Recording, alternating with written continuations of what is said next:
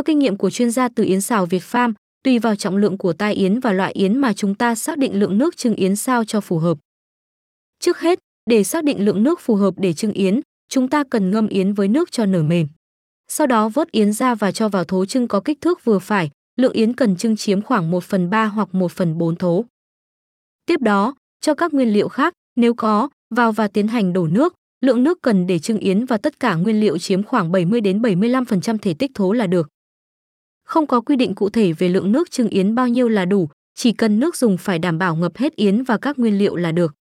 Vì vậy, trong quá trình trưng yến, chúng ta không nên sử dụng quá nhiều nguyên liệu đi kèm, chỉ dùng với một lượng vừa đủ là được.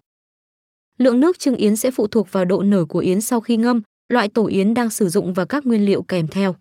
Do đó, không thể đưa ra ước lượng chính xác về lượng nước trưng yến cần thiết được. Với thắc mắc một tai yến trưng bao nhiêu nước thì câu trả lời chính là phụ thuộc vào loại yến sử dụng là yến thô, yến tinh chế, yến nguyên tổ rút lông, độ nở của yến và các nguyên liệu kèm theo mà chúng ta tự canh, điều chỉnh nước trưng. Tránh sử dụng quá nhiều nước để tránh yến sau khi trưng bị loãng, cũng tránh cho quá ít nước sẽ làm yến sau khi trưng bị sánh đặc, mất ngon và làm hao hụt dưỡng chất trong yến.